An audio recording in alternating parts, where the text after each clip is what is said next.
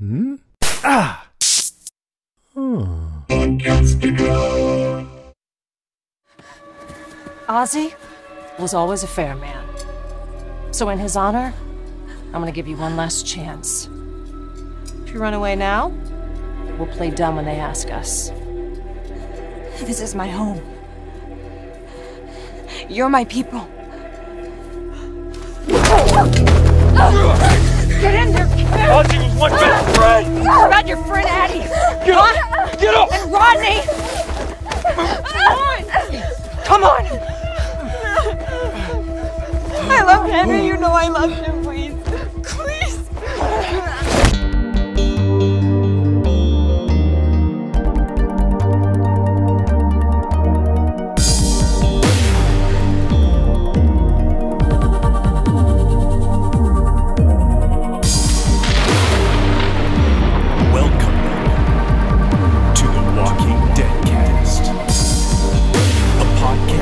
Podcast dedicated to the show, The Walking Dead. Hey, everybody, welcome to our podcast. I'm Jason. And I'm Lucy. Yay, Lucy's back, and this is the Walking Dead Cast episode 376.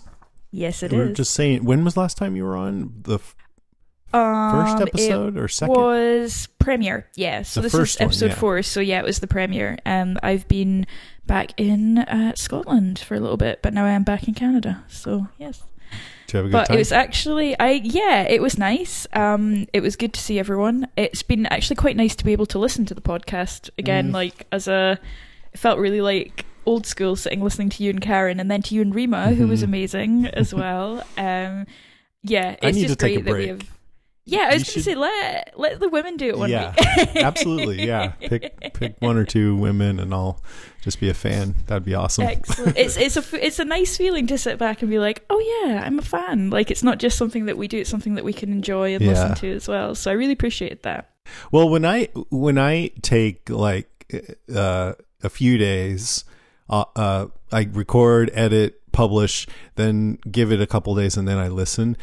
Even when I'm on it, I still I forgot everything I said, so I do kind of Yeah. feel like a fan. I mean, some people It's can't great. listen to themselves, but I I'm glad to say that I actually enjoy listening to it.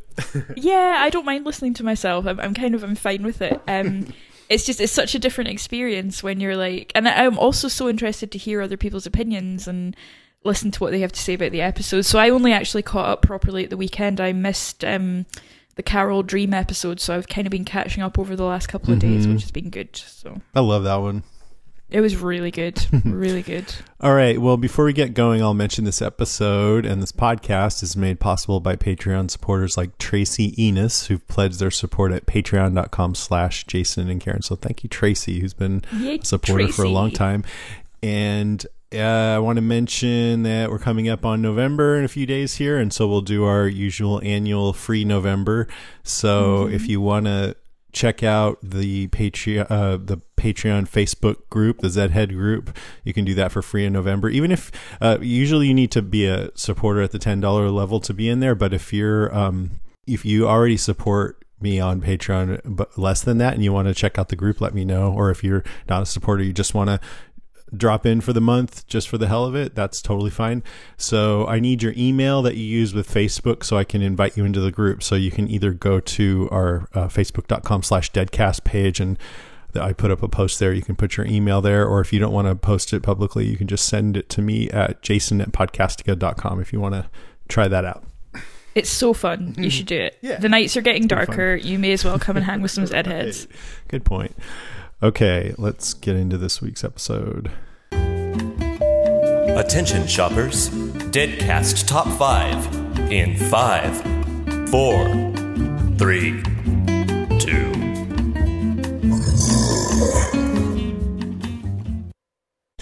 All right, it's our Deadcast top five this week. It's our top five highlights for Walking Dead season ten, episode four, "Silence the Whispers." Mm, dun, dun, dun. Cool title.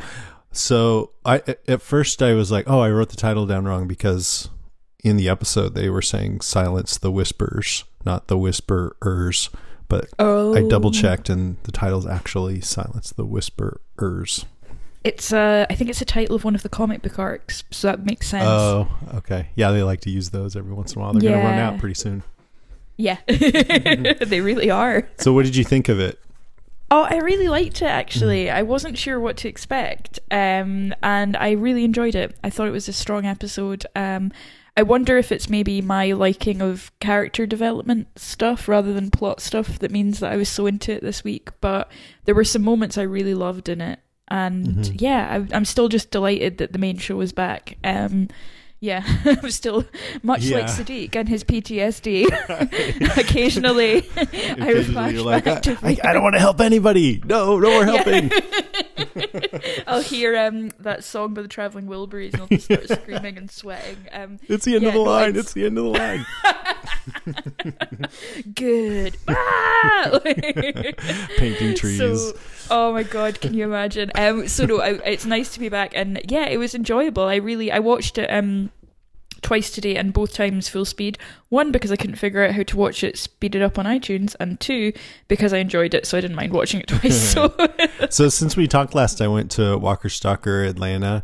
And uh, Yeah. y- man, you guys might have heard that in a lot of ways it was kind of a clusterfuck, but um, the panels were great, and Yeah. I'm happy to say I really wanted to, you know, just focus on my part and make it great, and and you know also just kudos to everyone else who helps out with that con. We've uh, it's just been a rough year financially, and so we had a lot less resources. But um, you know, we uh, the the photo ops was, I, I guess, a big mess. But anyway, it's far- hard, isn't it? It's a really, it's, It's a a such a big thing to organize, Yeah, and it's really maybe hard. a change in leadership is a good thing. Maybe. to, you know, clean slate, like see what happens. We'll see.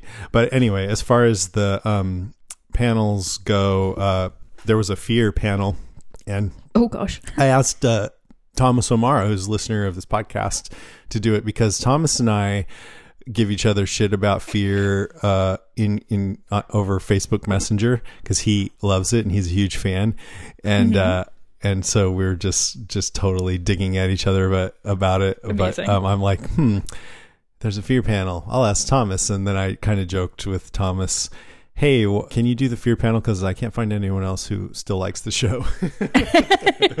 but that's not true. There are plenty of people who still like it, and uh, it was great because he was really excited and did a fantastic job with that. Who and the and the actors are all there? really nice and you know great.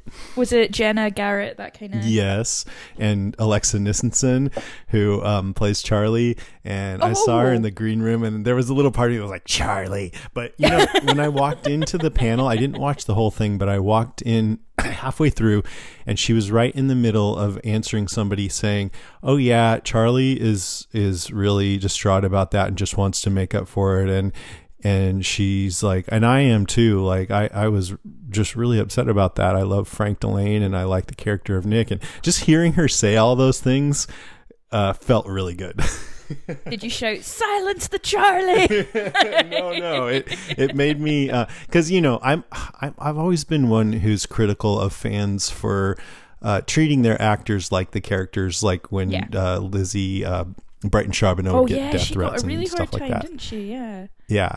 So um, I whenever I say anything like that about Alexa Nisenson, I've totally been kidding, but um, but still, even even so, when I heard her say that, it just made me feel a lot of warmth for her. Yeah, nice I to mean, she must know. Oh, that's nice. I'm glad you had a, a moment of, you know, uh, what's the word? Reconciliation Yeah. with Charlie at that point. I'm glad. I mean, she probably has no idea, but I'm glad for you. I mean, it, I think the reason why she was saying that is because I didn't hear the question, but I'm sure somebody was like, "So Charlie killed Nick. What about it?" You know. Was it just you wearing like a beard and Yeah. glasses? a mustache, fake mustache. One of those fake noses, like, er, hello.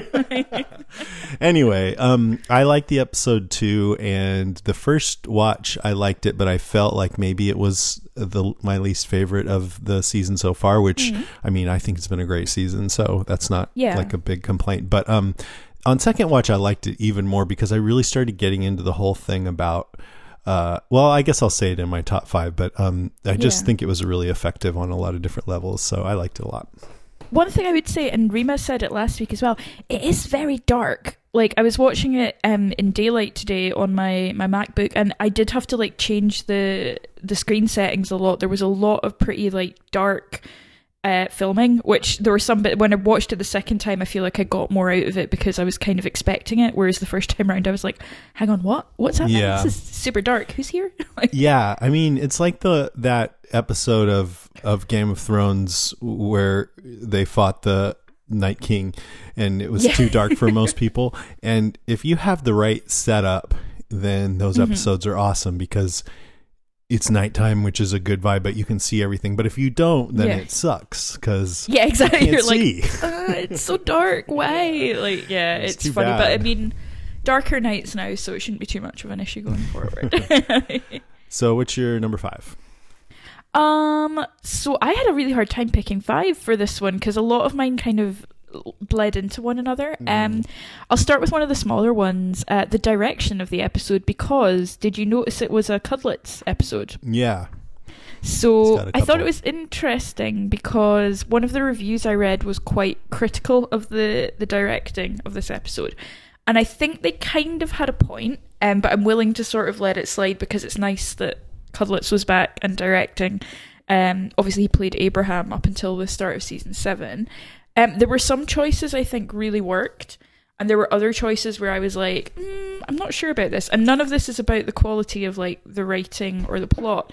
It was just a couple of specific director choices that I was really like, I'm not sure about this. So the things I've noticed with Cudlitz' episodes, because the first one I think he did was where we see Jesus as leader of Hilltop.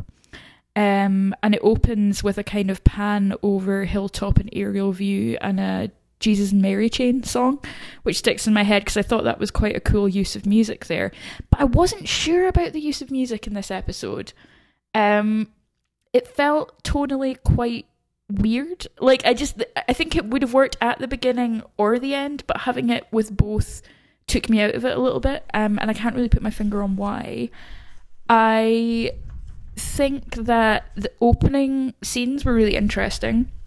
Like before the cold open, the sort of flashes of life, but they felt a bit arbitrary. I don't know that we really. I don't know what they added to it in some ways. Um, I much preferred the way that it ended in that sense. Um, I noticed that Cudlitz still loves an aerial shot, so we got an aerial shot of Alexandria at the end, which was pretty effective and is often really like the um, comic books in terms of how it, it shows the environment that these people are living in. And the final kind of image of Daryl cleaning the door of the Silence the Whisperers was was a good one. I was a little nervous about how the goodbye was directed at the end. I'm really feeling like Luke is being sent off to be like wed or something. They're all like, "Bye, Luke. We'll never see you again." And I'm like, "What's mm-hmm. what's this? Is it. It- is it he going so- to live there permanently?" so overt that I almost wonder if it's misdirection. Yeah, I wonder. Not only was it blowing kisses and look kind of looks of- Meaningful stares. the looks on their faces were like, "Oh, this is the last time I'm going to see you," and Right? he's hugging them and everything. But then with that music, which was very emotional and kind of Mm. wistful, it was like, "Yeah, this is Luke's goodbye." And so, if he really does, I think it probably is, but I, I almost hope it's misdirection because that would be more I think clever. It would be very on the. I mean, it's very on the nose. It's very Yeah. like I just felt like at one point I've written in my notes: is he actually getting sent away like a medieval princess to get married? They're like, you know, bye, my dear, take your Yeah. dowry with you. Like it you was know- very strange. Yeah, that would make a little more sense because if he's just going to die and they're like we want to have some meaningful interactions before he dies that but that that doesn't make sense if he's just going off on a mission and he's supposed to come back. It doesn't Yeah. make sense. It's, it's really that that tonally just really confused me at the end. I was like, okay, weird. Um, I thought this stuff that Cudlitz does really well as a director is some of the more interpersonal stuff, like when it's two people having a conversation, and he's not afraid to get in um people's faces. And I think that worked really well with like Khary Payton, who's like this big persona and we suddenly are zoomed in on his face and he just looks so broken at that point. I thought those things were really effective. But yeah, I feel like you could tell it maybe wasn't a career director directing this episode, but it was still good regardless, you know? Nicotero, he's been in the movie business for decades, but he just started directing with Walking Dead. And Yeah. he's been doing it for years now. And I really feel like his directing has improved a lot over the years. Some of his earlier Yeah. efforts were a little uh, hit or miss, but now whenever I see it's his episode, it, they're usually really good. So maybe Cudlitz is the same. I don't know. And it's funny, I think Game of Thrones gave me um, a real appreciation for what a difference a director can make because they were quite good at. Was it Mikhail Sh- Sapochnik? Was Yeah. very good at the battle episodes. So Yes. I think it's interesting that TV is becoming more aware of that and more literate about it. So yeah, it was something that I don't usually notice, but this episode I did. Yeah. Um, I have also written like. I'm not sure if Michael Cudlitz understands how women have sex with one another, but I don't. Maybe best not go into that too much on the podcast. But there was something about that scene where I was like, um, okay, this is definitely a man directing lady loving scenes, but cool, fine, whatever. It's nice that it was up there front and center, so to speak, and I enjoy a bit of um, Magmiko, as I've decided their name will be. So yeah, it was interesting. I mean, But- the so for me, yeah. the thing with directing is um, it's so important and more important Yeah. than most people realize. But also, there are uh, cinematographers and other people too that have a lot of input on the shots and things like that. So it's hard yeah, to this know is the thing, isn't it? how much or what exactly to blame on him. You know, Yeah. But probably the girl sex could be blame on him. I don't know why. I'm like, maybe he's like a really like, wo- he's probably really woke. I'm just like, oh yeah, God, I just I feel like that was really, uh. um, but yeah, because I did actually make a note of like, I don't know if it would have been necessarily the director's decision to have that music beginning and end. right? Um, it could have been but yeah. Kang's. It could have been Angela Kang's, but just going on what we've seen in a Cudlitz episode before, I'm assuming that there's a correlation there. But Got it. wasn't terrible. It was just like I noticed some things with it where I was like, oh, okay, yeah, that's maybe a bit of a funny jump there Uh, know- or something like that. Yeah, like uh, well, I'll, can I go into my number five? Of course, yeah. sentimentality. Um, the opening montage confused me a little because I was trying to figure out. Usually, a montage has like examples of a progression of something or s- things that are happening that are similar in different areas. And this was, uh, they didn't all, I, I was trying to figure out how to tie them all together. Um, Yeah. but the song is called Heaven I Know by Gordi. Mm-hmm. It doesn't have a lot of lyrics, but um, it one part is "Wear me, wear me out." It's all strung out. You found what carried you. So I feel like you know the theme lately is they're they're being fucked with by the whispers and and worn out and psychologically messed up and they're this is maybe showing how across our communities they're kind of coping on this night. yeah, I wonder if that's it. Yeah, I wonder and- if that's it. But the thing is, the song I really liked, the feeling of Mm-hmm. it, and it, it had a sentimentality and a warmth to it. And I, I'm realizing that I think, you know, I used to always be in favor of just The Walking Dead fearlessly killing off characters, even if we love them, because that's what Mm-hmm. the comic book always did. And I still have that. But I'm also more feeling sentimental about and almost like the characters themselves just tired of losing people that I've grown attached to. And uh, I probably think the way to handle that is the best way to handle it is to just end the show. yeah, I, I'm still with satisfying you. Like, I think we're in such a good position to stick to the landing Yeah. after next season. I feel like we know that there's some good stuff coming next season in terms of cast and blah blah blah. Let's end after season eleven. Yeah. you know, I think that would be That that, would would be, be cool. ideal. I think if we can ride this wave, that would be great. because I don't want to turn into the person that's like upset when the characters die because that is what the show Mm-hmm. is about. But I am kind of like I don't want to lose anybody else. So that whole Luke thing bothered me because I really more and more I like Luke, especially when he Oh, kind of he mimics Eugene and then winks at him and stuff like that. You know? He could legitimately be Eugene's friend. Like he's got that little. He's like, like I think I said it before. He's like if Eugene had social skills. yeah, like he's like. and that moment was like, him. oh, we should be best friends. that's Yeah, did like. we just become best friends? And Eugene's But, uh, like, no. No, but um, but yeah, Eugene I think sees him as encroaching on his territory or something. But Yeah. um, anyway, sentimentality. So I actually I I let myself like the song and and the Yeah. montage, and I especially liked the family dinner with Oh, Daryl was serving food and the kids laughing and.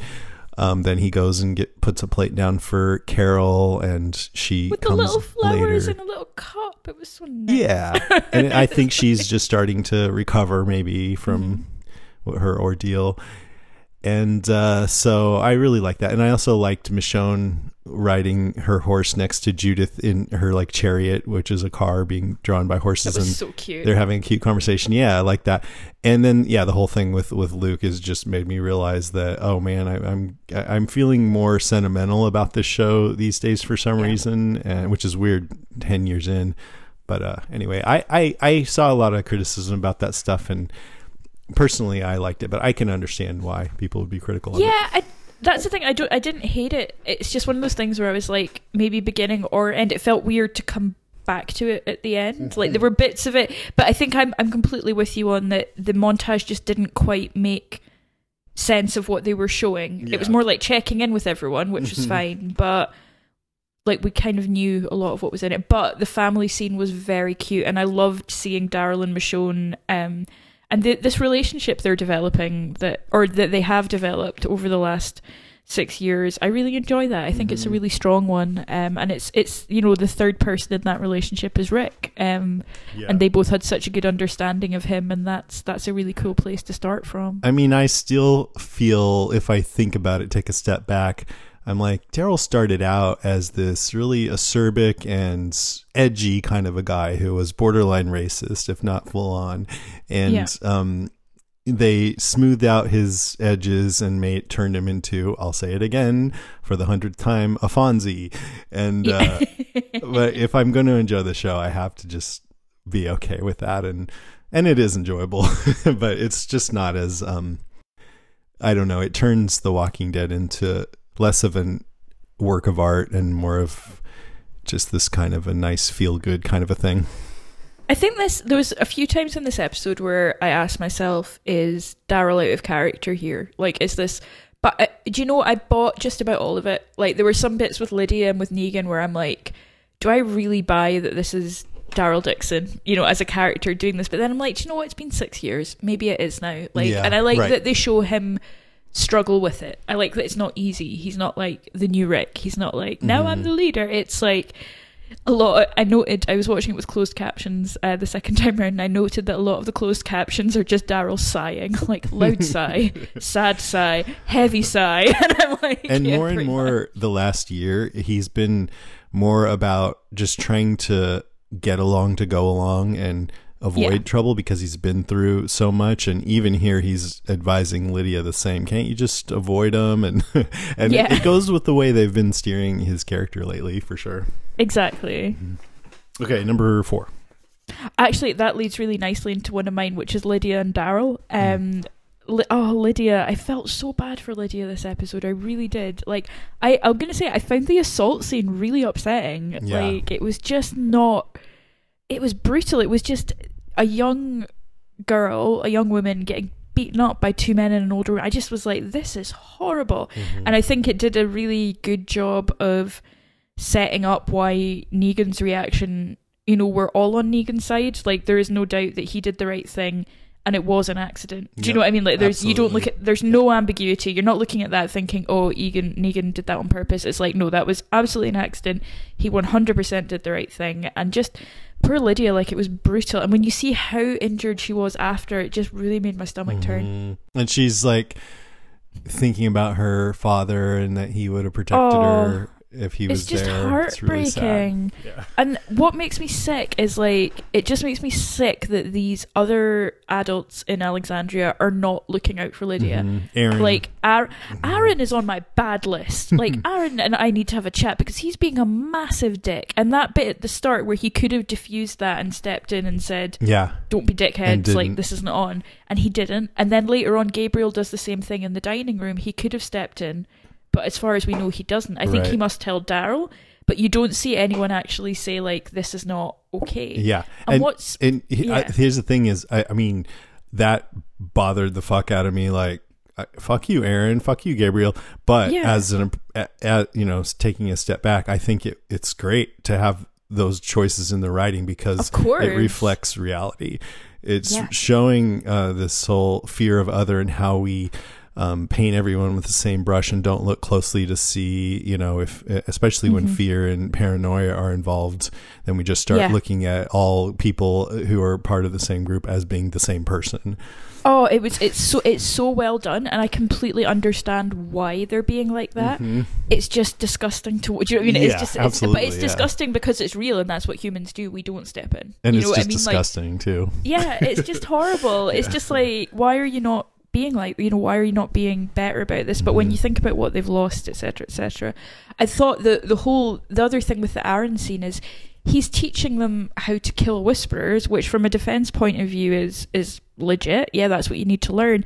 But Lydia's standing right Yeah. there. You know, it's just Right. it's so And it's almost I could see that him getting some satisfaction out of that because Mm-hmm. his boyfriend was killed by whisperers and that's the thing you got to remember and I almost wish that they would have been a little more um, subtle with these three characters uh, Gage Oh, yeah.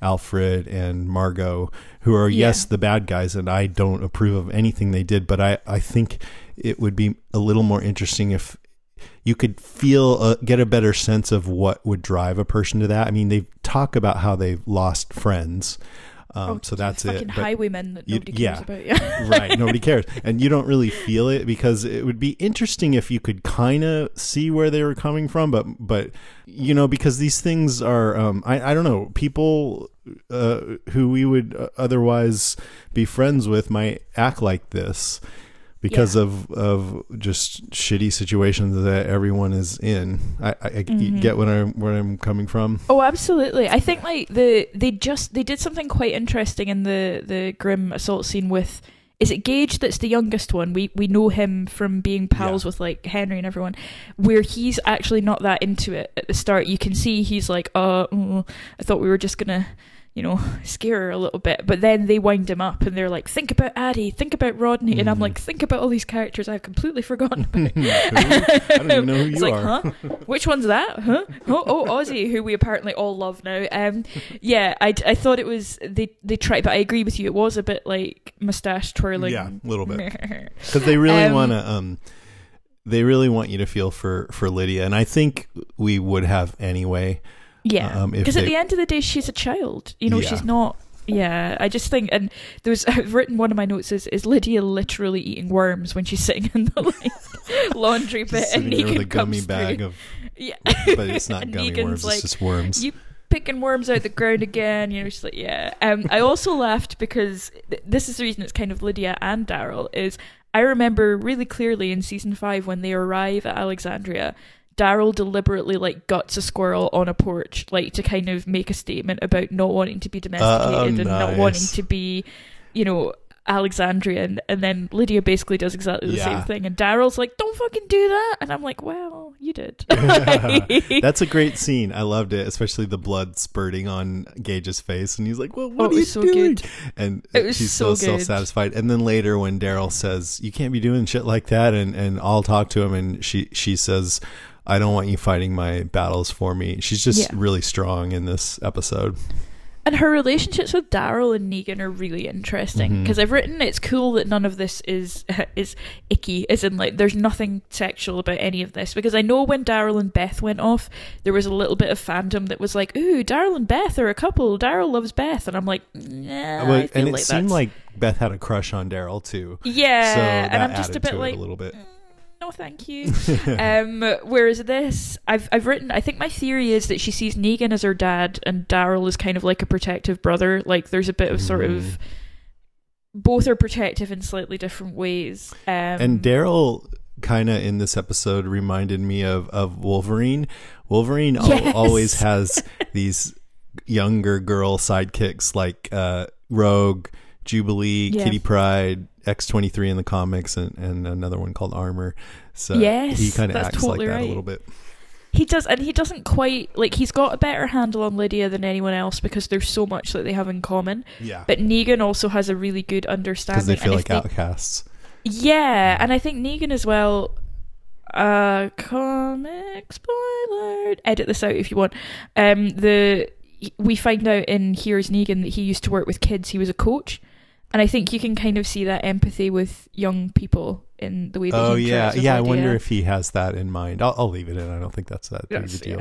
But yeah, And I thought Jeffrey Dean Morgan's reaction to the assault was really good, and his reaction when he realized what he'd done to Margo was really well played. Aw, it was just like, oh. but then later he's like, you know, really, who gives a crap because she was attacking a, a child? That was very Negan. So. I kind of loved that. me Yeah, I thought that was I mean, perfect. I think it's too harsh, He's just but like, it, it was great that he because he, he, was just Negan. like, "Do you know what, fuck it. Yeah, he's like, "Do you know what, no regret. She was being a dick, and I'm like, "Do you know, I prefer that to him being like, I'm so sorry. Yeah, he's just right. like, uh. Um, I think Daryl and Lydia's scene in the the hospital wing is pretty cute. Um, and Lydia taking the hit for who let Negan out was really interesting choice. Mhm. Why'd And she I do think- that? Yeah, why did she do? I think she. Well, I think she wanted to get into that cell. Yeah, I think that was part of it. And also, she's just like, "Fuck these people. I don't feel They're of them think I did it anyway. Yeah. Yeah, it, I may as well just say that I did it. Yeah. And I thought the probably the most interesting interaction was her and, and Daryl at the end, where she says, "You know, I wanted to be like you," um, and how her mum said about the polite faces being a mask, and you'll target what is it? Pick a target, aim and shoot at anything but you. And I was like, "Whoa, Lydia and Negan are really nailing the political like." Smackdown overviews of how humans behave but you know she's not she's not wrong Yeah. um, so i think her interaction with daryl was was definitely my number four there as far as Lydia questioning whether it's all BS and Mm-hmm. um, saying what you just said, my mother's right. You people put on these polite faces, but it's just a, a mask. The, her and Lydia are both suggesting that this moral higher higher ground that the Alexandrians claim is is bullshit, but it's not that easy uh, to say. In my opinion, they're doing the best they can, but they're flawed. They're not perfect. Their egos Yeah. and their fears get in the way, and they don't all they mess up like Aaron did in this episode by not protecting Lydia. And just because when they're not at their best, they don't live up to their ideals, doesn't mean that the ideals are not worth trying to live up to, or that Yeah. some of the things that they're doing are good. You know that that just because uh, sometimes they fail doesn't mean oh fuck it all, it's all bullshit.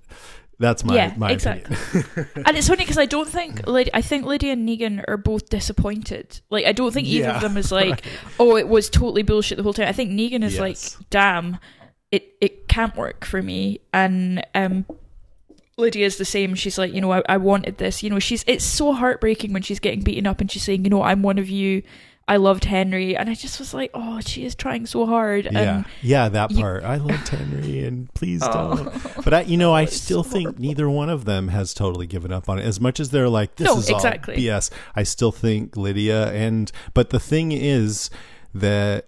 It, you know, my num my number four was fear of other, which is pretty much everything you're talking about, Mm. and it has mostly to do with Lydia. But the thing is, when you she's trying to fit in and show that she's not like the whispers. at the same time she's having trouble with math and struggling to with the culture shock of being in this new place. But Yeah. she's trying, and when they treat her like shit and treat her as if she's the bad person, then they're actually possibly pushing her into being that. Yeah, exactly. know? It's so interesting. It's just really yeah, it's this it is this kind of psychology of the other and us Yeah. Mm-hmm. being like, well, you're not one of us. You never were. You're different. There's something specifically wrong with you. You should be ashamed of who you are. yeah, and it's just- and it's yeah. Causes the other person to be like, well, fuck you then. Yeah, and it's I loved that at the end Lydia was like she used to feel responsible and now she's like actually no. And Daryl's like you know you can't be responsible for what your mum you know did. And I think that was good. It was healthy to have her say that and Mm-hmm. realize that you know it these things are bigger than just her and just her actions. Yeah, she needs to remember that, even though the other people don't. And it Yeah, also is another connecting point with her and Daryl because Daryl had to teach himself that about his father and his brother. He's not responsible for Mm-hmm. Them. yeah you can't control other people's behavior Yeah. you can just control how you respond it's your wisdom nugget for the day guys And knowing is half the battle. Okay, uh, that was my four. So what's your three? Well, I think this kind of carries on from three, maybe a little bit uh, from four rather.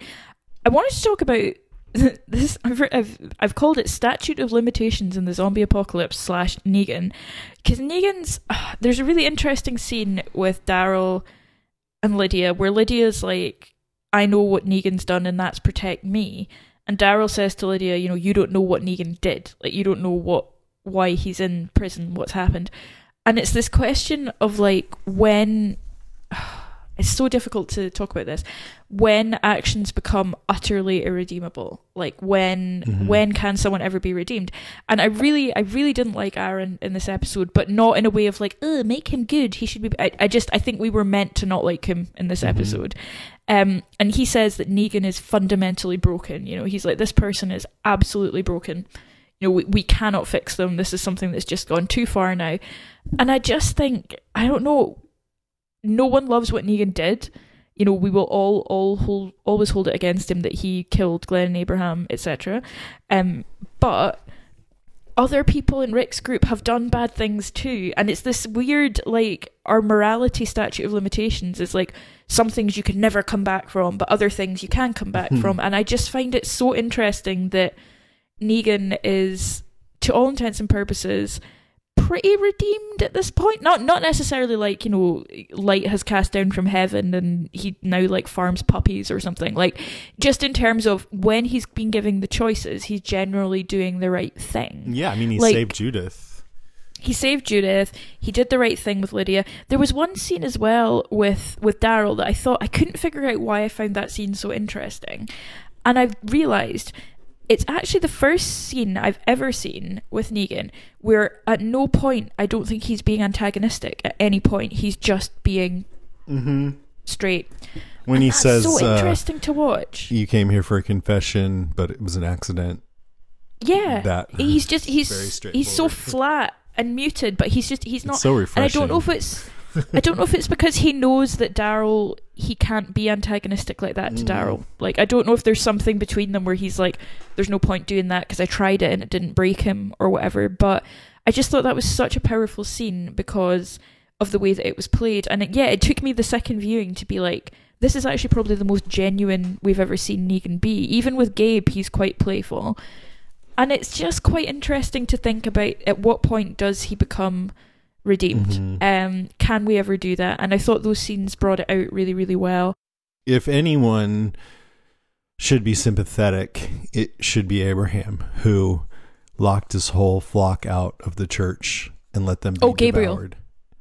Uh, Gabriel, yeah. Yeah. Damn it, I always get those two mixed up. I was like, uh, bad news, Jason. Abraham. I did again. I call I called him fucking Father Abraham on the stage. It's the bi- biblical names. It's it's the biblical names. I think that's what I'm going to. Sorry, yeah, Father Abraham has seven sons. Um, is Gabriel who locked his whole flock out of the church and and let them be devoured. Like that is detestable. And we um we we didn't like him for a long time because he was a sniveling coward for the first couple seasons.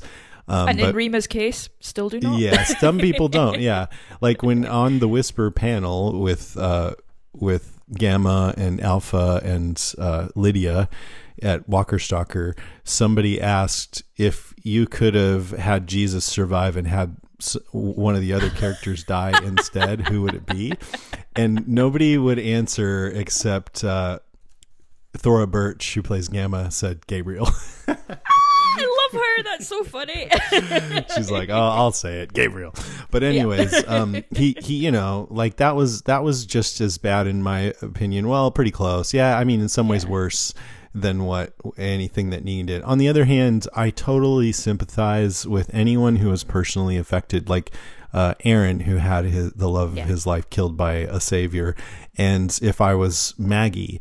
Uh, I would never expect Maggie to be okay with letting Mm-hmm. No, Negan never, roam yeah. around. I mean, you can look at these things uh, as far as being in a moralistic society. What is your uh, plan for these prisoners? Is the object to try and redeem them? If so, then yeah, you got to put them in a program and set uh, some kind of a metric so they can prove themselves or something. But if you're a Yeah. person who's personally affected, then it's going to be really hard to be on board with that. And I don't blame them for not. You know, I still It's am so mad at hard, Negan yeah. for what he did. It is. It's, it is. There's like it's an impossible question. It's not like you wake up on January first of the seventh year after you've done something, and it's like, oh, redeemed, great. Right. But it's interesting to see how, like, there are people there now who don't know, you know, don't know what Negan did, or like Yeah. people like Lydia who were Like young Judith. and Yeah, Yeah. like Judith will always see him as like, like she doesn't view him as the absolute devil. She views him as this kind of I don't know quirky basement uncle. I'm not sure what that dynamic is, But The best thing is if Negan, really, if I was in part of that society and I had been around when the saviors had everybody under their thumb and were terrorizing us, yeah, and this Rick decided he wanted to keep Negan in prison to show that we're civilized and all that, and then all this time Mm-hmm. passed, Rick is gone, Negan's out on work furlough or whatever. I would really Yeah. want okay, if we can't kill this motherfucker, then can we send him to another group somewhere far away so Yeah. where no one knows him and just get him out of here, you know? That would be the Yeah. best thing, in my opinion. it's um it's interesting as well the the council scene because I got a bit annoyed about this because usually like I think The Walking Dead is relatively good these days at sort of like gender balancing and you know the women are pretty badass the men are pretty badass there's nothing there that's that's imbalanced but in that scene where they're debating about Negan I really wanted to know what Laura thought because she was a savior she's been through that redemption Right. arc she knows Negan and I was like I just maybe there's a deleted scene but I'm like it would just be quite interesting to have her speak rather than Siddiq because I'm just like I feel like Laura's got more to say. That is an excellent point. In fact, I really want to get to know Laura more because she was so just fucked up before. Oh, she was awful. She was so scary. And then, then the time uh, lapse came, and now she's like giggling and just being on the council and fine. So I'm like, ooh, that's Yeah. interesting. What what happened? Because that's like, how is she so redeemed? Do you know what I mean? It's that's. I mean, Right. obviously she didn't do the worst stuff that Negan did, but I'm like, close. surely she's person on that thing on that panel who has the most to contribute there. But yeah, they didn't Yeah. have her say anything. Well- fine, whatever. But I don't know where this came from, but I went to the Walking Dead Wikia and it said how everyone voted. So Oh. if this is if it's right, here's how it went. So the ones who voted to let Negan live were Daryl we saw and Siddiq Mm-hmm. Yeah. and Laura. and Michonne. Oh, well, yeah. Daryl's Michonne's proxy, so yeah. Yeah. And then so the Oh, ones because he's not on the council. Duh. Yeah, right. yeah. Sorry. Yeah. Get it. and the ones who voted to kill him were uh, these characters who uh, we we see but they don't speak, so we don't really know. Kyle and Nora, and then oh, fucking Kyle and Nora. Of course, it would be them. and Aaron. So then um, Gabriel was is the deciding vote. And how do you think he would have voted? Oh, he would have kept Negan I think so too, I think. yeah. I think so. Um, I think because otherwise, I don't think if he had voted to kill Negan, I don't think he would have been going to see him in the morning. Um, if that makes sense, like I think Mm-hmm. that would. I feel like if Gabriel made that decision, he'd distance himself from it, as we know from shutting his flock out of the church. Um, I just think yeah, no, I think it would after all their interactions, as safely much a as Negan. Negan likes to needle him all the time. Um, Yeah. he just seemed to be more. You know, I mean, the way Siddiq said it was, "Hey, if we're really having a civilized society, then we shouldn't kill him over this." And Aaron chimed in with, "Well, he's a bad person." Well, yeah, but Well, that's the thing. It's like it's like when someone in court. Um, so my partner used to be a, a defense lawyer, and it's this thing about what you can take into account in court or not. It's like, well, it doesn't matter. You, the jury can't know if someone's done something a million times before. They have to go on the evidence in that situation. Right. And I feel like with the situation that they're given there, although there's no eyewitnesses, I mean those like those two guys just fall apart under Father Gabriel's very tentative like questioning. one or two questions. Yeah, it's like one question and they're like, I'm just like, Right. you could at least have tried a bit more. He's like, so what you're saying is she's a scary psychopath, but you will go and meet her out in the dark in the middle of the night. And they're like, Hey, we're the ones who were attacked, and like, well, Yeah. she's the one in the infirmary. Oh, so I feel like it's one of those things where I'm like, yeah, okay, if you weren't going to kill Negan before, this is not. Choose a better hill to die on. Basically, I don't think this is this is it. Um, but Negan recognizes that it's the straw that will break the camel's back, and yeah, Mm-hmm. I don't know. I just feel like his laundry life, where he's dressed as like Luigi from the Mario games and just washes sheets, seems to suit him. So you know, if that's what he wants to live, let him live it. Like I don't care. But yeah, I thought it was an interesting idea of like how long can we hold on to these things for, and how selective our memory is as humans of what we will hold a grudge about and what we Mhm. will forgive. I It's quite mean- interesting, and it is all relative, you know. These poor people who have this condition where they have perfect memory, like uh, photographic memory. Oh, eidetic, eidetic memory. Yeah. they end up having a really hard time with relationships because the thing that saves relationships a lot of times is you kind of forget over time. yeah. Seriously, yeah. completely yeah. you have to because like not everything is of equal importance all the time things Mm-hmm. are relative um and it's difficult because it is that classic thing that we always come back to which is we followed rick's group from the start imagine if we'd followed it from somebody else's point of view so yeah it is that thing where we loved glenn and we knew that that was like the worst possible death and maggie was pregnant and it was just absolutely fucking brutal but also Negan didn't really know that. He was just some dude. And it's not great that he would have killed just some dude anyway, but you know what I mean? These things are, they Yeah. build up their relative. I mean, I think um, the w- Negan uh, he had this whole thing about uh, just kill one person if a group is giving you trouble, and that will keep them in line, and that's what's necessary in this world. And I think that's Yeah. that's fucked. And there was worse. Simon was like kill everybody, um, but I still Simon, think man, yeah. it just I, I guess you can't say objectively, but to me it feels like objectively that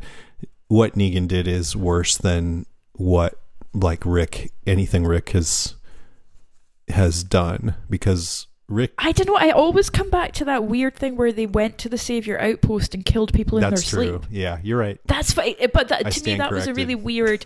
Well, no, I, th- I the thing is, I think that was a really weird decision for the show because it, it like the whole thing with Negan Well- in the comics was he kind of came out of nowhere, and it was sort of unjustified what he did. Whereas that, I was like, they Yeah. had Glenn kill people in their sleep. I was like, holy shit! Rick wanted to go Like, into the hospital fine. where Beth was too and just start killing people, even though he didn't really know Yeah. anything about it. So anyway, we're getting a little off track. yeah, Um, we're getting off topic here. So my Yeah. number uh, three is also about Negan, which you've said Great, go for it. a lot about. But um, I, I I've been trying to peg where he's coming from because I thought that he changed his mind about his actions, but uh, I think it was last week with Aaron. He was saying I did what I had to do, so. I'm like, oh, Yeah. well, wait, I thought you kind of came around to the Alexandrian way of things. And then in this episode, he says to Daryl, I'm a sucker. See, I started believing in your way of life, your moral code. Mm. Hell, you even gave me a little taste of freedom just so you could yank it away when I actually did the right thing, which I guess he's referring to right now, right? Like he's been allowed Yeah, to go out, but yeah. now he's back in jail for saving Lydia. You got to admit that's pretty messed up, and we both know I appreciate some messed up shit. But um, yeah, but I, I I'm just not clear on his mindset. Does he or does he not believe in the Alexandrian way? I feel like the show could be a little more clear on that, to be honest. yeah. And who, who, do you, where do you think he is? Who do you think let him out? Um, I think Dog did. Dog, ruff, ruff, ruff, clever dog. Give me the keys, boy. Um, no, I don't know. I don't know. Who do you think? I think Carol did. Really? Yeah, I do. I think right. There's two reasons I think this. One is that I don't think uh, you and Rima had a really good discussion about this last week, which is that um, Carol and Negan don't really have much to do with each other, and that Carol wasn't there at the lineup, so her relationship to Negan has been a little bit different. I wonder if she would let Negan out, hoping that he'll go and sort Alpha out Mm-hmm. Because she Carol will take advantage of a situation to her advantage. Like you know the thing with um killing Karen and David. Like it wouldn't be the first time that Carol does something that nobody expects. Yeah. In order to another- preserve the group or to do something, and at the end we see Carol with this map, and I'm like, part of me is like, oh, that's Carol thinking of running. That's Carol thinking of leaving. But another part of me is like, what if she's told Negan what direction to go in? What if Mhm. she's cut some kind of deal with him? Mm. I'm probably wrong, but it's interesting because the other thing is Carol and Daryl have a conversation earlier where Carol talks about Negan. And she's like, all anyone's talking about is Negan. It's like time never moves. I was like, you're telling me, girl. um, but yeah, a part of me just wonders if it was Carol. But, but the other thing is, we dismissed Laura pretty quickly. Like they were like, "Oh, Laura said she didn't do it," and I believe her. Let's blame Lydia. And I'm like, yeah, that's a good point. right. We forget she was a, Um, a savior, and she just "Yeah." voted to So keep him alive. yeah, Apparently, My vote is for Carol, but I I might be wrong. It's Okay. a, an out there one, but that's what I think. if it's moment. dog, then you definitely owe me a drink. if it's dog, do you imagine dog on trial before the council? Dog, you stand accused of letting Negan go. What do you plead? oh, dog, good Oh, boy. it's okay. Good boy. Okay, what are we? Number two. Go ahead. Uh, number two, um, I thought there was some pretty good background character stuff this episode. Um, I kind of know what you mean about feeling a little more connected to some of these characters. I, I maintain that the five that they brought in, um, Magna, Yumiko, Connie, uh, Luke. Vic, Luke, and ah, what's her sister Kelly? Kelly. Um, the five of them that were brought in, I maintain that they've actually been really good additions. Like I enjoy Oh, yeah. seeing them on I agree. screen. I also liked um, seeing a bit more of Earl. I think Earl is quite an interesting Mhm. character because he's lost quite a lot in this war already, and I loved his argument that we are in a war now, and none of the rest of you. You know, you just don't know it yet. And I like having this kind of older guy who's a little angry and not necessarily the like sage Hershel Mhm. style Dale thing. He's actually like, no, fucking kill them. They're awful. Like, Yeah. um, yeah, because nice you see a lot bit of guys like that too. yeah, and it was nice to see a bit of Alden as well. So I didn't actually mind the hilltop stuff for checking in with people like Jerry, Ezekiel. I really enjoyed that. Um, I was trying to work out in my head: did Hilltop suffer the most in terms of the Pikes? I think they Uh, might have because yeah. it was Tara, Enid, Addy, other guy, Rodney. That's four, and then oh, uh, Tammy. What's so? Yeah, I feel like Hilltop maybe has a particular axe to grind here because it was Henry was Hilltop. primarily yeah, Oh, shit, yeah, 6 That's that's a lot, you know. Um, right. I like Earl's anger. I've mentioned that Yumiko and Magna's dynamic so interesting. I loved how much they can say with just one line of dialogue. I'm doing a lot your- of um, I'm not your like- lawyer, or you're not my lawyer anymore. yeah, so interesting because we're doing. I'm doing a lot of improv classes at the moment, and one of the things you have to do is establish like relationship setting in one sentence. And I was like, whoa. That did a really good job of that because And I it- now want to know everything about that. And That's it- really interesting. Yeah, and it it's very revealing and interesting. I mean, it brings up more questions, which is totally fine, but it's just yeah, Yeah. a nice piece of information, and it makes me wonder. Okay, wait, was she her lawyer, and then she fell in, they fell in love, or probably that's what happened, but you, you don't really know. It's just so interesting. And Luke, oh, I could just write like so much about Luke. Like, I just love his character so much. But I mean, it seems Mhm. pretty certain he's going to die after this episode. Um, I love that he raised his hand in that meeting in the hilltop house where he's like, "Oh, I'd like to go to Oceanside." Like his whole vibe is just so. It's a nice. He does what like early Glenn used to do, which is kind of do this sort of natural. Dorky Yeah, levity, stammering and I, around I enjoyed that a lot. yeah, and I think um, the other character who we see a little bit of, I I don't know if this is just still from last week. Um, I really I still like Dante. I like the stuff Oh, they yeah. did with him in last week's episode, and it was nice to see him again in this one. Um, yeah, those were my kind of background character observations. Hearing you talk about all the characters, I just keep flashing on moments I've spent with a lot of them on panels, and Yeah. I'm sad because I'm pretty sure that's it. I think this last Walker Stalker might be my last one, given what's going on with the con and everything. I don't know for sure, but it's pretty possible, which might mean that I can put more effort into getting people on for interviews. So we'll see if that yeah, possibility, that but- would be good. yeah, that would be good. But um, it, that was such an incredible experience, and uh, it's just like sad to think that it might be over. So we'll see. Oh, I know, but we'll always have the show. Fogler, uh, Dan Fogler, he he was a trip on those panels. He he was really fun. He just seems like the he- uh, he's one of those people where I'm like, I would like to have a drink with you. I think it would be really interesting. Um, and I loved his stuff with Eugene, the order, the order of Blattodea. He's like, yeah, cockroaches, and Eugene's like, huh? I don't want anyone else to be as smart as me. Um, and also, yeah, I mean, RJ is still around. I'm still a bit freaked out by that kid, to be honest. But it's good to know that he's eating his vegetables or not. no, he's case may be. not. Daryl, uh, Daryl, not even Daryl can get him to. And I was thinking, yep. And I don't think Daryl would be able to get Bodie to eat his vegetables either. Yeah. I love it. Um, so yeah, background characters were in a good place Cool. this episode. I thought. Okay, my number two. Uh, one thing I'm really liking about this season is setting up the villain, the Whispers, to use this weapon of psychological warfare, and it's a great dynamic, and just to have them fucking with them to the point where it reminds me actually of this Mash episode I saw years ago, where they would play p- practical jokes on each other, and um, one of the guys knew that somebody else was going to play a practical joke on him, and so he just spent the whole episode being paranoid and jumpy. And Mm-hmm. it turned out that was the joke at the end. That hey, I, I wasn't even going to do one, but I knew you just it would just freak you out. And then They do that in the office as well with snowballs. okay. Yeah. and then um, one of the guys shaves half the other guy's uh, mustache off at the very end. yeah. while he's asleep. But uh, so the tree falling on Hilltop, like you know, collapsed the roof, breached the wall, let the zombies in. Nine people injured, some trapped, and it's great because some of these things that are happening could be the whispers or maybe not. And I think I think it was the whispers, but I think they are. Uh, intentionally doing things where there will be a question of whether they're doing it or not just to Yeah. drive people nuts and also so that when other things happen that could be them or not people just won't know you know they're just doing such a good job of of driving people nuts. It's so good, and I loved um, Judith's little kind of summary of it. Mm-hmm. Of like, you know, when RJ won't sleep, I'm like, yeah, because RJ's the worst. But but yeah, she really hit the nail on the head. Yeah. Yeah, she, they're running you down, they're making you tired, and I was like, oh, that makes sense. I do that. Yeah, I'm like Yeah. run up and down the stairs ten times, you guys, just for fun. but uh, yeah, and then you know I've been trying to also understand the whispers and why Mm.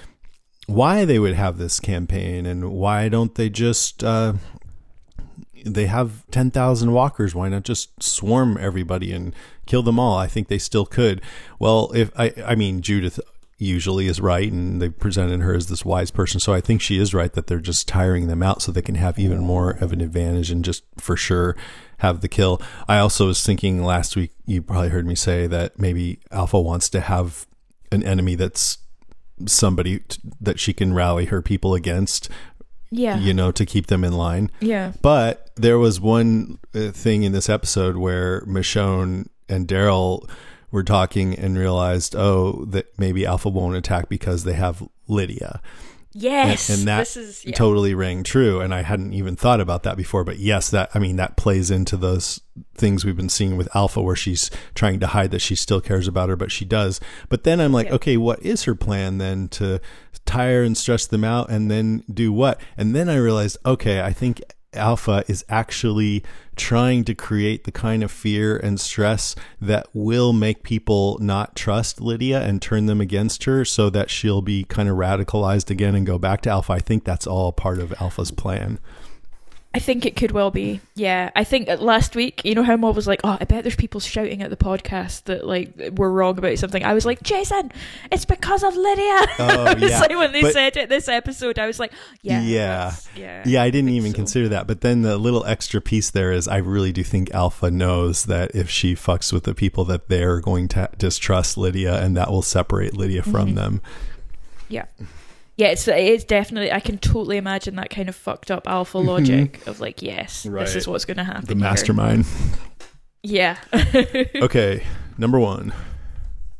Uh, my number one is Ezekiel and Michonne, which surprised me because, as everyone knows, I'm Rick and Michonne till I die. But um, I really liked this whole exchange. Um, I figured when we saw the trailer at Comic Con that the kiss would be a a red herring, that like it wouldn't be a a relationship; it would be a moment of stress or a Why? moment of uncertainty.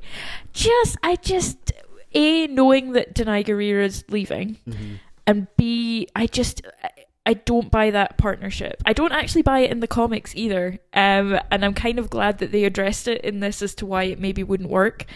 Um, but I liked it because I've written a few things about it. It seems to address that relationship without endorsing it. It's like, yeah, it could have happened, and I like that they say alternative, alternate Universe, universe, or yeah. another universe because I'm like, there is one. It's called the comics, and it does happen.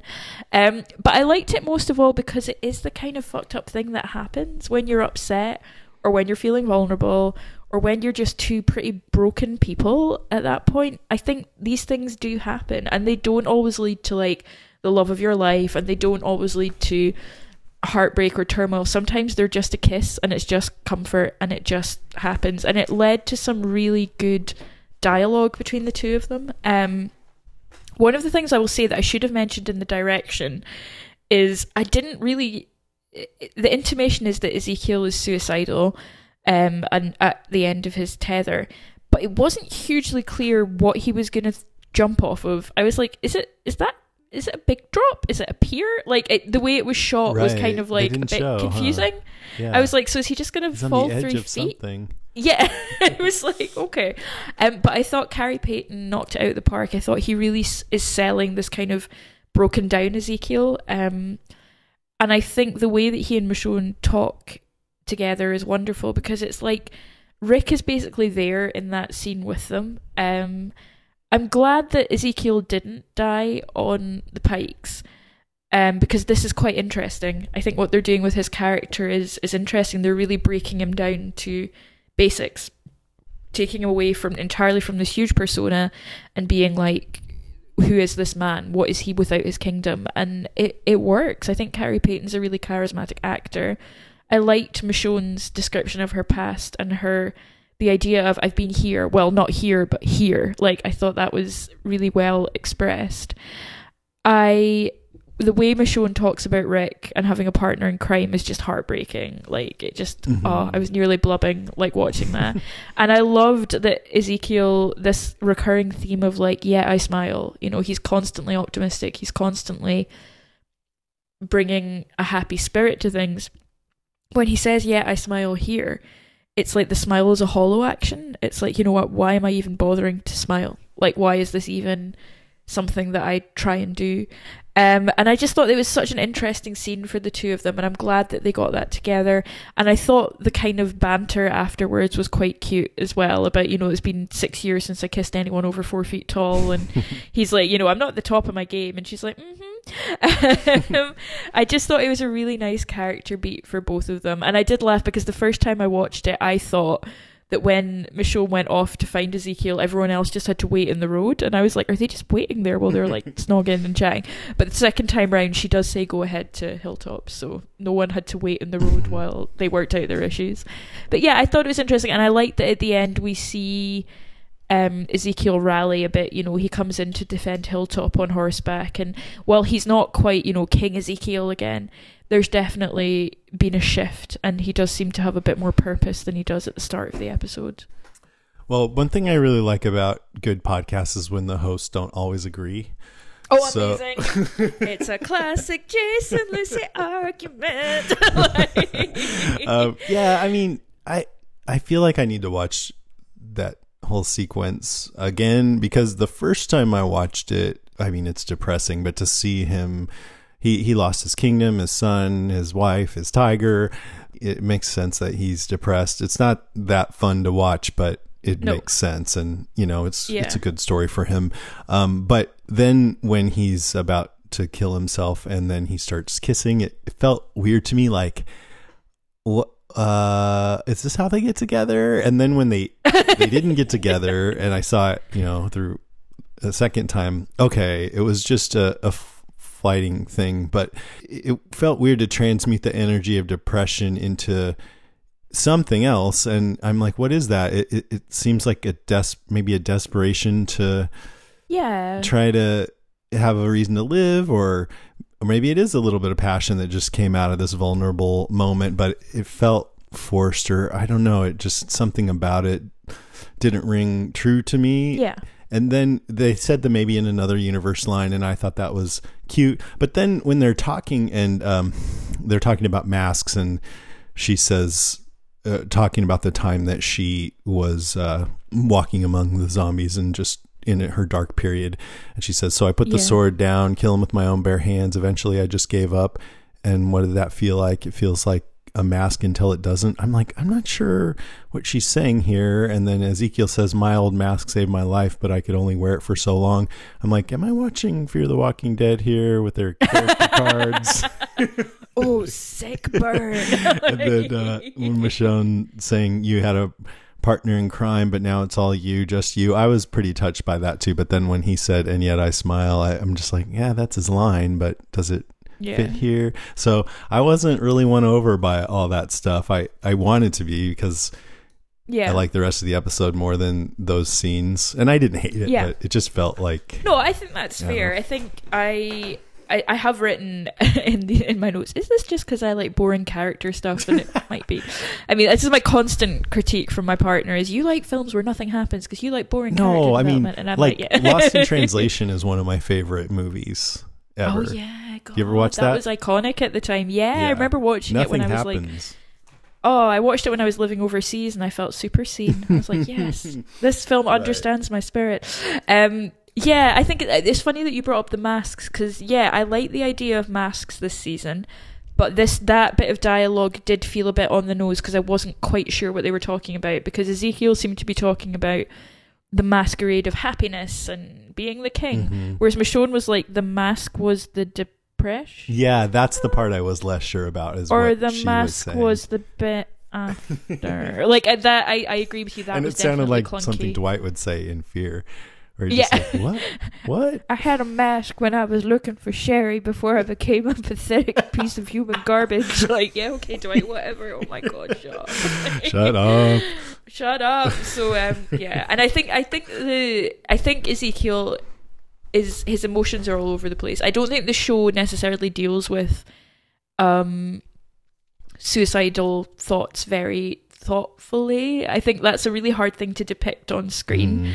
Um and I think this was maybe I don't think they needed to have him threatening to throw himself from an unspecified height for that scene to happen or for it to work. And I think you're right that tonally it did add a bit of a strange thing where you're like, oh, you." so no, no, it's okay. It's just like, oh, you're sad, but now you're horny. Yeah, Like- yeah. You remember when Beth was uh, suicidal and Andrea Oh, God, yeah. left her That was alone in a room with a knife? Yeah. That was awesome. Yeah, that was awesome. Well done, Andrea. 10 out of 10. Well done. Great way to make your host like you. Like, oh, God. Jesus. Uh, yeah, the show doesn't have a great track record of that.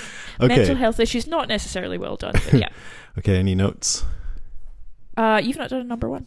That was my number one. Ezekiel. Michonne, uh, Michonne and Ezekiel. yeah. Ah, okay. Uh, Michonne and Judith was cute. I liked their quality mother daughter time. I thought that was nice. Mhm, um, mhm. I liked Judith's question of can we live with the skins and Michonne saying never take your enemy at their word, measure them by their actions. Right. Because that's actually really relevant to Negan. Uh-huh. And Lydia too. they're yeah, and Lydia as well. Um, so I like the little mother daughter kick ass team. Although the fact that they're on the same wagon as Luke is quite worrying. So I'm like, hmm. Uh, oh, right. Um, I'm Stay kind away of talking about. yeah, I know. I was like, mm, talking about mental health stuff. I find Siddiq like the PTSD stuff is really impactful, but I just find the fact that nobody apart from Dante seems to have any concerns about Siddiq at this point is really, really funny. like he comes out like sweating and like crawling on the ground, like eh, and everyone's just like, "Come on, Siddiq, come and help." But he's yeah. like, Uh, come "What on, the fuck?" get with it. But uh, I'm It's actually weird. getting a little tired of this. Like, they need to like, come on, Angela Kang, with your infamous pacing. Let's get Yeah, something going address on it or- storyline. Yeah. Also, where the fuck did he get ice from? I was like, how are they? Is there a freezer? Like, well, anyway. He imagined it. Yeah, he imagined it. It was some kind of thing.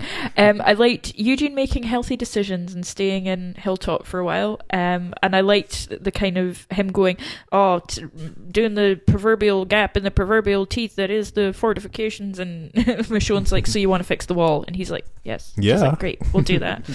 um, Gabe is going to lose it at some point. He seems so angry all of the time now because he seems to have ended up being like the administrator for all this bullshit. So Gabriel just looks like he's having a day and he's going to lose his temper with someone really soon. Um, and I like that Oceanside got a little shout out on the radio. When Michonne's like, it will keep this between us. And then two seconds later, hello, it's Oceanside. And I'm like, oh yeah, those are not secret, as we know from Fear the Walking Dead. Everyone hears everything. Yeah. Yeah. That's a very good point. I mean, could the Whisperers have a radio? Is that how they're hearing stuff? You know, I know there was some discussion not. about a spy, but yeah. Because that would be just like fear. Oh God. Mhm. Anyway, any notes? um, I have a question. Do you know why Michonne was going to Hilltop at the beginning? no, I don't. Oh, was it because of the tree? Oh, was it? I don't know. The timeline was a bit Yeah, might be. murky there. I assume it was because of the tree, but she wasn't very urgent about Yeah. it. yeah, I don't know. Just Yeah. curious. Uh, let's see. When she was talking about the time she was in a dark place and walked among the walkers, um, I just thought I that was a pretty cool sequence, and I remember uh, Gracie Lou, who used to do comic talk. She was one of those walkers. No, really? that That's awesome. So that was, I thought I'd shout that out. I did not know that. That's awesome. And then last, uh, I thought the you know we've had many scenes of a group of walkers storming some place or other at night and having to be fought off, but for some reason. Maybe it was the more intense music or just the way it was shot, but I, I liked this one. It, they seemed creepier than usual, and when The hilltop stuff, yeah, yeah, Yeah. and when um, Yumiko was trying to pull Magna away, I think she was right. I mean, there were dozens of walkers, and everyone else had left, and Mm-hmm. Magna was upset that she didn't wasn't given a choice, or that you know she wanted to fight him off. But I don't know. It seemed like a pretty good decision to to retreat Yeah. at that moment. But anyway, I it was the right yeah it, i was do you know i was watching it and thinking i don't know if they've like expanded the sets or something but something about the way that we saw it really really appealed to me um i was thinking exactly the same thing this is cool Mhm. uh cool zombie killage Yeah, they're learning how to. They're. It really feels like they have an eye on making things creepier and scarier now, which I Yeah. totally love. exactly All right, that is it. We'll take a little break. There's more to come. Stay with us. Feeling escaping. It's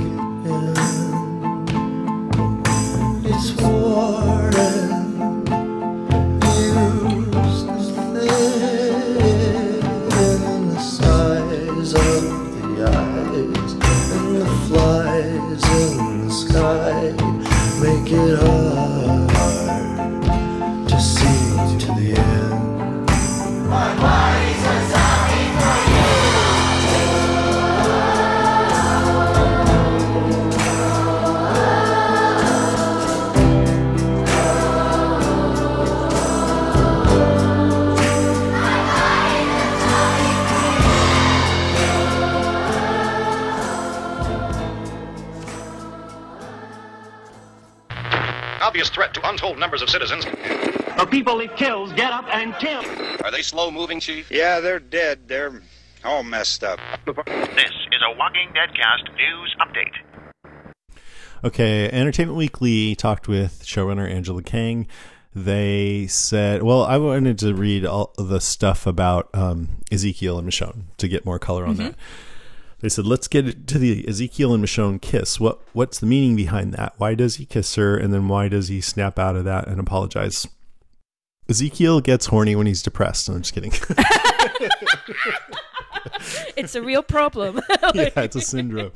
Uh, Ezekiel's clearly going through a lot right now. He's lost so much, and that character is like a Tigger, you know? He's optimistic and he really takes on a lot of the burden of being the cheerleader for his people. But we've also seen that he's able to fall into a pretty deep, dark depression as well.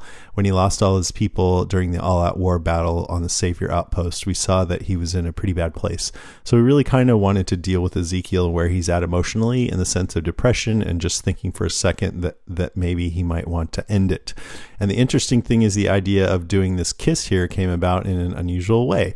I was having a conversation with Danai, and she said, You know, it'd be interesting if somebody tried to kiss Michonne, and she responded. Because Michonne's got all her own things that she's dealing with, and there has been no exploration of her romantic or sexual side with her since Rick's supposed death or disappearance.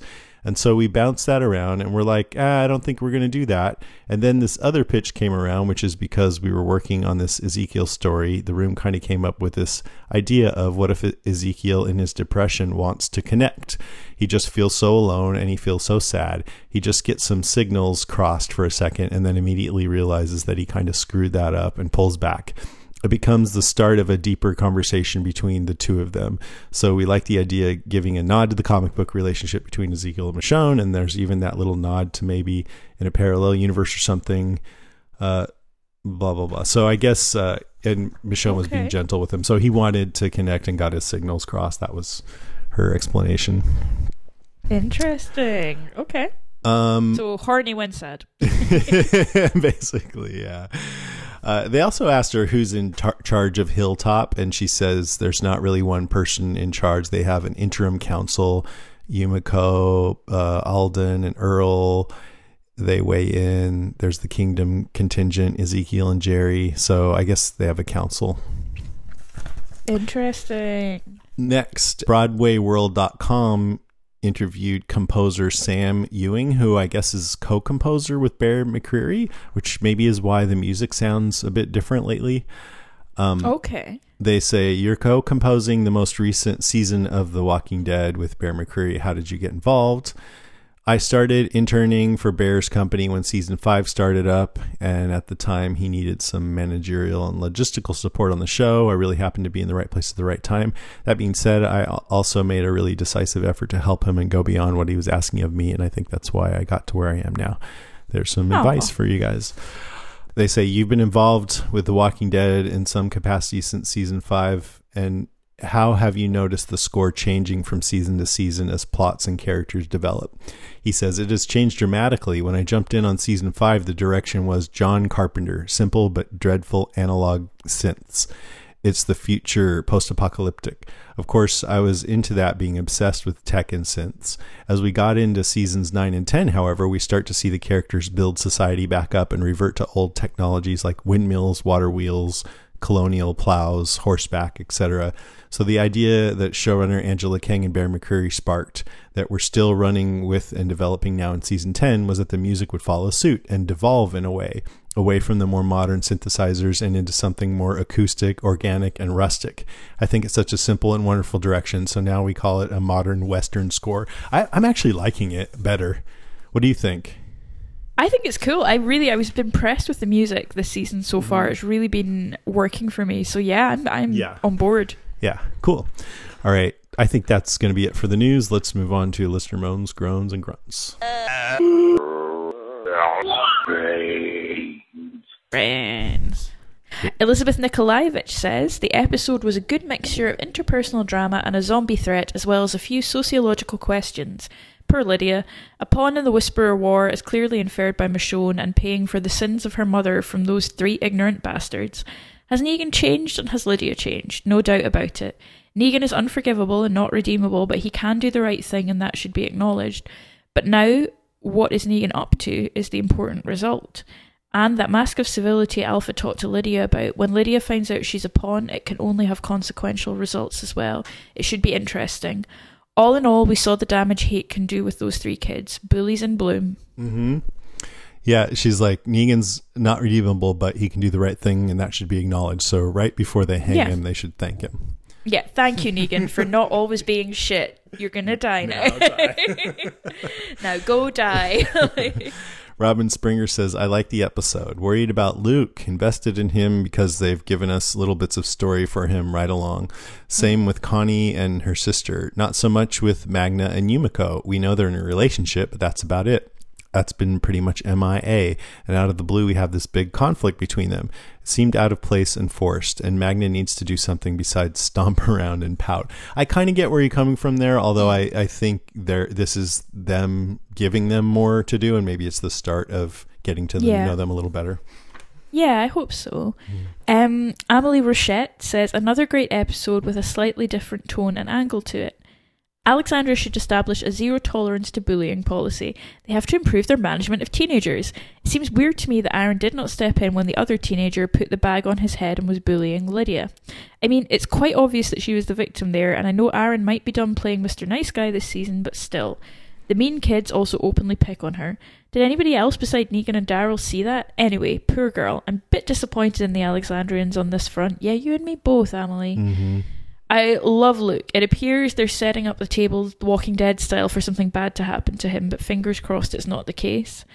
I also like that they dig deeper into the Magna Yumiko relationship, her former lawyer. Can't wait to find out more about this.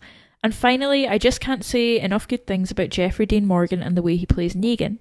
I mean, it would be easy to portray Negan as a caricature with all of his great punchy lines, but Jeffrey plays him with great subtlety, adding layers and nuances to the character. I like how there's still a mystery around Negan. I can't help it. I kind of like him now. but no, I haven't forgot about Glenn and Abraham. I think he did just change. I hope he saves the day and gets to reintegrate into the community. Yeah, I think he's he's changed. I think. Yeah. He's changed for now. Would there be some kind of a situation where he'd go back to his old self? I, I'm not so sure who about that yet, based on the things he's been saying lately. But um, Yeah. he's definitely really fun to watch right now for me, anyway. Yep. Yeah, for sure. It's funny, the more he tones it down, the more endearing he is to watch, I think. Yeah. But I love when, yeah, they still stick a little like acerbic thing in there here and there too. Yeah. Alicia Stout says, I may be the only one here, but I kind of thought this episode was just okay or a bit meh. It was kind of all over the place, and I found myself not caring a whole lot about it until the last 15 minutes. I love Cudlitz, but no one really tops Nicotero's directing style, in my opinion. Hashtag sorry, not sorry. Well, I bet you like it a lot more after you heard me and Lucy talk about it, right, Alicia? Definitely. yeah, she's she's on the phone right now just telling me that. Um, Karen She says the writing in this episode was top notch for me. I loved the theme of masks and facades, seeing two strong leaders break down and be vulnerable with each other. I teared up during Michonne and Ezekiel's talk. I cried along with Lydia when she said that her father used to defend her against abuse.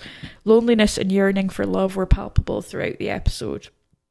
That's a nice I was sentiment. surprised to find myself so invested in Magna's group.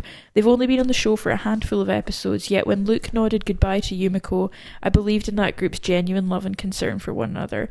I hope Luke gets to Jules, but as others have mentioned, it seems like they're setting things up for his demise. Yeah. Yes, agree. I mean, I'm hoping he gets to her just because I want to see more Jules. In part. Uh, no, I want to see more Luke. You want to like see Luke more too. Jules. Great. Aaron Carper says the love and pride that Michonne has for Judith really came through in this episode. It was so awesome to see them killing Walker side by side. Yeah, but towards the end, I can't help but think that something's going to happen to Luke on their way to Oceanside. The music and the long, heartfelt goodbyes seem like something terrible is about to happen. I really like the relationship between Negan and Lydia, and also the fact that Daryl is sticking up for their side of the story. Yeah, he's like, I don't care about Negan, but I know, I, I know what happened. Um, all the black sheep coming together and watching out for one another. Aw. But, but what will Negan do now that he is free? Good. We'll talk about that in comic talk. Rick Montalvan says, Love how much attention is given to character development. Negan is right, by the way. Edward Branscombe says starting to overuse music montages. Mm. Christina Elaine says, I want Judith as my zombie apocalypse partner. Reminds me of when Rick and Carl killed lots of Zeds together. Great episodes overall. They should do a entirely an, an episode entirely in music montages. Oh, it would be like a family who slays together, stays together with like really sweet music and just Right. loads of like ha ha ha in montages. Rachel Burr says, uh, "Love the episode, but the music makes me feel like some serious shit is about to happen, and I don't like it." Mhm. We got a couple emails. Oh, from Rachel Burr. Uh, so Judith, freaking adorable. Next, did we just have our first Walking Dead sex scene? Magna and Yumiko, winky face. Not to be a perv, just gonna interject here, but we did see Abraham and Rosita doing it in a library once. and along with Eugene, we've Uh, also Eugene also saw that. yeah, we've also seen uh, Shane turn Lori around on the grass. oh God, yeah. and uh, we yeah, saw um, Maggie and Glenn in a tower and also in a shower. I'm Dr. Seuss yes, now. Um, both true. Yeah, okay, yeah. I- Jason's clearly got the list and Freddie unloaded. Rick and Michonne, uh, maybe. I mean, I don't know if you'd consider that a sex scene. I don't. I think you're. I think. Rachel's right in that this was more explicit. Yeah, than I guess you're right. sex Yeah, but but Um, some of those other ones though. Um, Oh, yeah. yeah, and those all when I read this just popped right into my head. I didn't have to go look it up or anything. oh, nice. I just remember the library one because of Yeah. Eugene hanging. Oh my Absolutely. god, so gross. Oh man. Um, Rachel says uh, Negan's loose now. I hate to admit it, but I am on his side. I mean, he saved Judith and now Lydia. Yeah, he killed that highway woman, but she was an asset anyway, and it was an accident. I love this episode. I give it five out of five gutted squirrels. The music seemed so hopeful in the beginning, but in the end, it seemed like we were saying goodbye to certain people. Definitely Luke, as he got to hug everyone. Hopefully, no one else. Love the podcast. Gives me an extra dose of my Walking Dead since no one in my family will watch it with me. Oh, Rachel. Well, we're your Z That's how we family, get and yeah, thank you. yeah, we will always watch it with you. Leaving your Walking Dead loving friends in the lurch. Isolation is how we get listeners. Uh, Barry says, I've watched all nine seasons. I've listened to your Walking Dead podcast since season six. I'm not watching season 10, but I'm still downloading, downloading applauding you. I just can't. Samantha Morton is such a fine actress that her portrayal of Alpha physically makes me ill. Oh, Alpha Oh, wow. is so dangerous and vile. I just cannot watch this season. Without your covering the highlights each episode, I would not be able to keep abreast of one of my favorite shows. Thanks. Oh, and I super enjoy listening each week. Keep up the good work. Insert zombie growl here. Arg. Wow, really? Thanks, Barry. You're missing a good show. I guess. Yeah, Yeah. you don't want to. I mean, I can't watch Haunting on Hill House. I've been trying. You ever watch that? I I've been meaning to start. too is it is it is it is it quite full on? Yeah, it freaks me the fuck out. I wanted to watch it because uh, Reem and Sean did covered it on Strange Indeed, and I'm like three episodes Yeah. in, and I was telling Rima, like you know when you watch, or for me when I watch a really scary movie, I'm looking at my watch, going, okay, I can handle this for another 45 minutes. Yeah. and when you're watching that show, I'm like eight more hours. You know what my my tip my tip is Mm. for Barry and people who get worked up about these things, and I am one of them because I get anxiety about these things. I actually read spoilers or synopses before I watch things that are scary because I feel if I know what's going to happen, I won't be as Oh, scared. yeah. It drives Peter nuts. He's like, "Why are you Whatever even watching this if you know what's going to happen?" But it does help. Yeah. Like it has got me through many a scary film. yeah, so Barry, try listening to at right after you hear us, then watch the yeah. episode. Maybe that and then help. go straight in. Mm-hmm. Yeah, and there's some really good uh, synopses. Forbes always does a good synopsis of. So next episode, week, just to mess with Barry, we'll be like, "Oh, it's all like nice and shiny and sunny this time." It was so lovely. Alpha was so nice to that baby kitten she found. Like- okay. We have a couple of calls. First one is from Steve Brown. Hello, Walking Dead cast. This is Steve, and uh, a few notes for Walking Dead ep- season ten, episode four, and uh, just how long was Michonne, were Michonne and Ezekiel out on that, whatever that was that they thought he was gonna. Uh, I guess they thought he was going to commit suicide or, or whatever. How long were they out there for? Didn't she tell the rest of them to wait and then just never came back for however long? Um, I loved Negan and Daryl's conversation there in the cell, and uh, with Negan saying, you know, that he finally does the right thing, and they pull basically pull the freedoms away from him Yeah. because he did some did the right thing because he was finally buying into that moral code. Absolutely loved seeing that, and I wonder how this is going to affect him going forward, especially now that he's uh, escaped and let loose or whatever. Um, what happened at Oceanside? Did, did I miss a part? Of, I watched the episode twice, and I, I didn't. You know, they said the tree, they said the walkers attacking Alexandria, and they said, and now this at Oceanside, and I didn't hear what the this was at Oceanside that happened that was prompting them to go to go there that they thought was also the Whisperers. So, but I also really liked Luke wanting to go to Oceanside to uh, kind of see his girl, and Eugene wanting to stay at Hilltop to be away from a girl. I thought that was an interesting uh, double there. So, uh, anyway, that's uh, all I got for this week. Talk to you later. Wait, Eugene didn't want to go to stay away from somebody. Eugene didn't want to go back to Alexandria because of Rosita. Oh, oh, okay. I didn't catch Mm-hmm. that part. Um, I think I think Steve that uh, that somebody there thought they saw a whisper, and Eugene said, "Well, where you see one, that then there's probably more." So they wanted to go check on it. Yeah, it was sort of like the third thing in a list of like, mm, I think they are starting to fuck with us, and it was very close to where the mask was found. I think. Yeah, and they saw one of the zombies just look like it was more sentient or something. I think. Yeah. It was like waving and drinking a can of coke and Flipping them all off. And then uh, final call we have from Anwin. Edwin. Hey guys, how's it going? Haven't called in for a while because I fell off fear halfway through the season because we it was so bad. but I'm really glad to be back watching the main show and listening to you guys. I'm loving the podcasts and the variety of the co hosts. Hi, whoever it is this week. It's me. Whoever you are, I know I love you. Um, this show's great. I love season 10 so much. Tonight's episode was great. I love Judith. She is such a badass. I was literally jumping up and screaming when she was cutting down those Zeds um, at Hilltop. I thought that was so, so great. I'm really enjoying the suspense. I like the tension. Who would have thought that we'd be rooting for Negan? Because yeah. I certainly am. I think he's turned around and he's a really interesting and quite sympathetic character now. When you think about the amount of time that's passed since everything happened, no, maybe he shouldn't be forgiven, but it seems like he could be actually a useful member of this society now. Um, it was such an interesting episode with what happened with him and with Lydia. Loving the show. It's awesome. Keep up the good work, guys. Bye. Thank you. Love her. I've you. been um, a, a, nice thing to do as the winter months approach is rewatch the Lord of the Rings extended editions, and I did the Two Towers yesterday, and I thought of Anwin. I was like, oh, Anwin knows loads about Lord of the Rings, so yeah, it's nice to hear from you, Anwin. Mm-hmm. Yeah, that that's being made into the most expensive TV show ever filmed.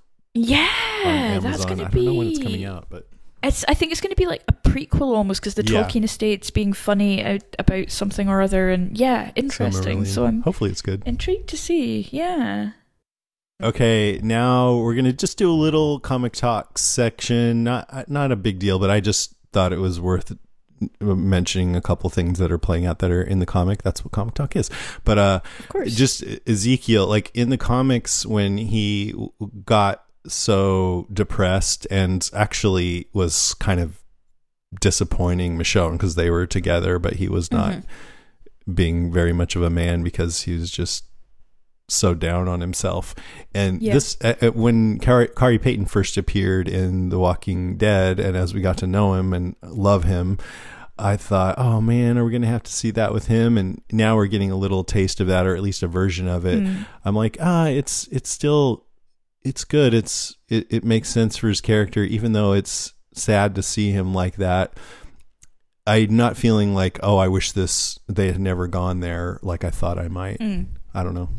It's interesting because he was he's one of the most iconic Pike deaths in the comics, right? And it's yeah. I, I, really felt They're like when they didn't around. do that, I was like, okay, so they have a plan or something. But I think it would be a shame if because Khary Payton's amazing and I love what he's done with Ezekiel but it would be a shame if they were like, "Oh, we can't kill a fan favorite, but we're just going to have him around to be depressed." You no, know, yeah, like yeah, that, it's that yeah. sort of thing where I'm like, I hope that something happens here because it's quite yeah. interesting. I trust Angela Kang, so yeah, hopefully. Yeah. In terms of other comic book things, I've just refreshed my memory there about Negan's escape. And I'm going to take back what I said um, about Carol letting him go because I think we know who lets him go because it's someone called Brandon, and we heard Brandon's name mentioned in this episode. Brandon is basically the person who's charged with being Negan's minder, and in the comics, Rick kills Brandon's father uh, in self defense, and Brandon helps Negan escape because he wants the Whisperers to rise oh, up against Rick. Right. He's fed up I of Rick's rule. Guy. Yeah, yeah so then, did I. I was like, oh, who the fuck? And then yeah. By the way, Negan, did we mention there's spoilers from the comics? I forgot to say. Hopefully, people realize that. but, there's uh, spoilers for the comics. Then, because I'm about to give another really big one. Because Brandon was a little weasel, and and he was, I think he was sucking up to Negan, but he was uh, anyway. Negan ended up killing him. Oh yeah, Negan uses him and loses him within yeah. like a day because what Negan's plan is and I hope this is what they're doing in the comic uh, in the show. Big spoiler, people! if you don't want to hear something that might happen in the show that'll be really cool, spoiler. just skip ahead like, right now. The biggest yeah. spoiler ever! Like, don't listen to this podcast ever again. Um, he goes to get Alpha's head and take the head back to uh, Andrea and Rick to show that he is he is fully reformed. He's fully yeah. loyal to and, Alexandria, and that would very much fit in with what they've been doing in the show lately, where Negan's like oh shit, I don't want to be lumped in with the other here because yeah. people are fearful. So he he yeah. would do that to prove his loyalty. And you get some amazing batshit stuff with Negan and Alpha almost flirting, kind of da- mm-hmm. like it's it's you think so he's bananas. Trying to I think you they really do think hooked up, didn't they, or they kissed at I least? I think almost, and I yeah. think is it is it Mr. Blog his favorite line? It might actually be Derek's favorite line as well, uh, where Negan encounters Beta and calls him Stabby McTwo Knives. So I hope that that moment comes to life. Yeah. Aside so I have no from- doubt yeah. Negan and Negan's going to see Alpha. I, I would be Yeah. surprised if he's not right now. Yeah, I think that's it. So I I totally had blanked on that, and then I was like, no, it's Brandon. Brandon lets him out. Um, I think I'm trying to think of any other major comic things that have come up that are otherwise. That's all I had. Yeah. That's it, really. Um, there's probably some. I think there's been quite a few sort of allusions to panels, like the Silence the Whisperers panel is quite iconic, written on the walls of Alexandria. But generally, I think we've switched up so many characters by now that there's a little bit of um, a little bit of kind of free reign Mhm. there. The only other note I had from this episode that I think can go in comic talk is I'm intrigued to see if when Maggie comes back, they will put her on the same track with Dante.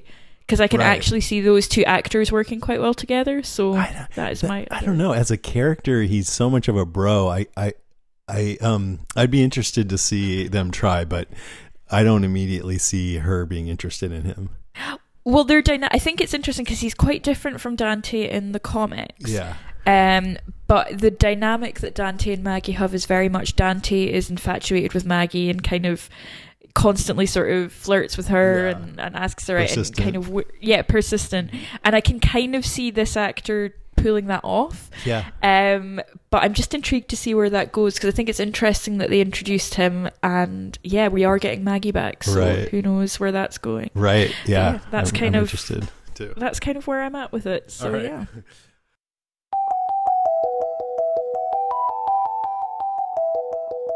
All right, that's our show, episode 376. Thanks for listening, everybody.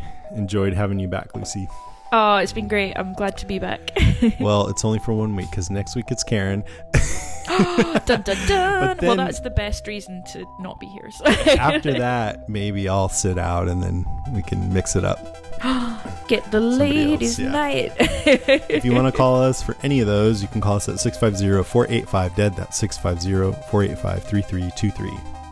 you can email us at brains at podcastica.com can find us on the web at facebook.com slash deadcast. and be sure to check out our other shows at podcastica.com. Strange Indeed is covering Castle Rock season two right now. And I'm about to start, well, it's going to be in a couple weeks here, but I think I announced it already. Um, me and Chris and Rich are going to be doing The Mandalorians on House, on The Mandalorian That's on House exciting. Podcastica. Yeah, that should be fun. Oh. Um, and then I just wanted to remind you guys if you want to take part in free November, you can either go to facebook.com slash deadcast and give me your email on there or send it to me at jason at podcastica.com and I'll invite you into the Facebook group. Yay. Next episode of this podcast, Walking Dead Season 10, Episode 5, What It Always Is. You know what it is. That's got to be a play on that, right? I don't oh know. god, Morgan's coming back. No. All right, that's our show. Thanks for listening. Don't get bit, Gus Pantazis. Don't get bit, Gus Pantaz. No, fuck. Hang on. Gus I don't know. I was waiting to see how you were going to say that. Pant Pant Nazis? That's gotta be a name. Pantazis? Pantazes. Pan- Pantazes, okay. Pant Nazis? Um,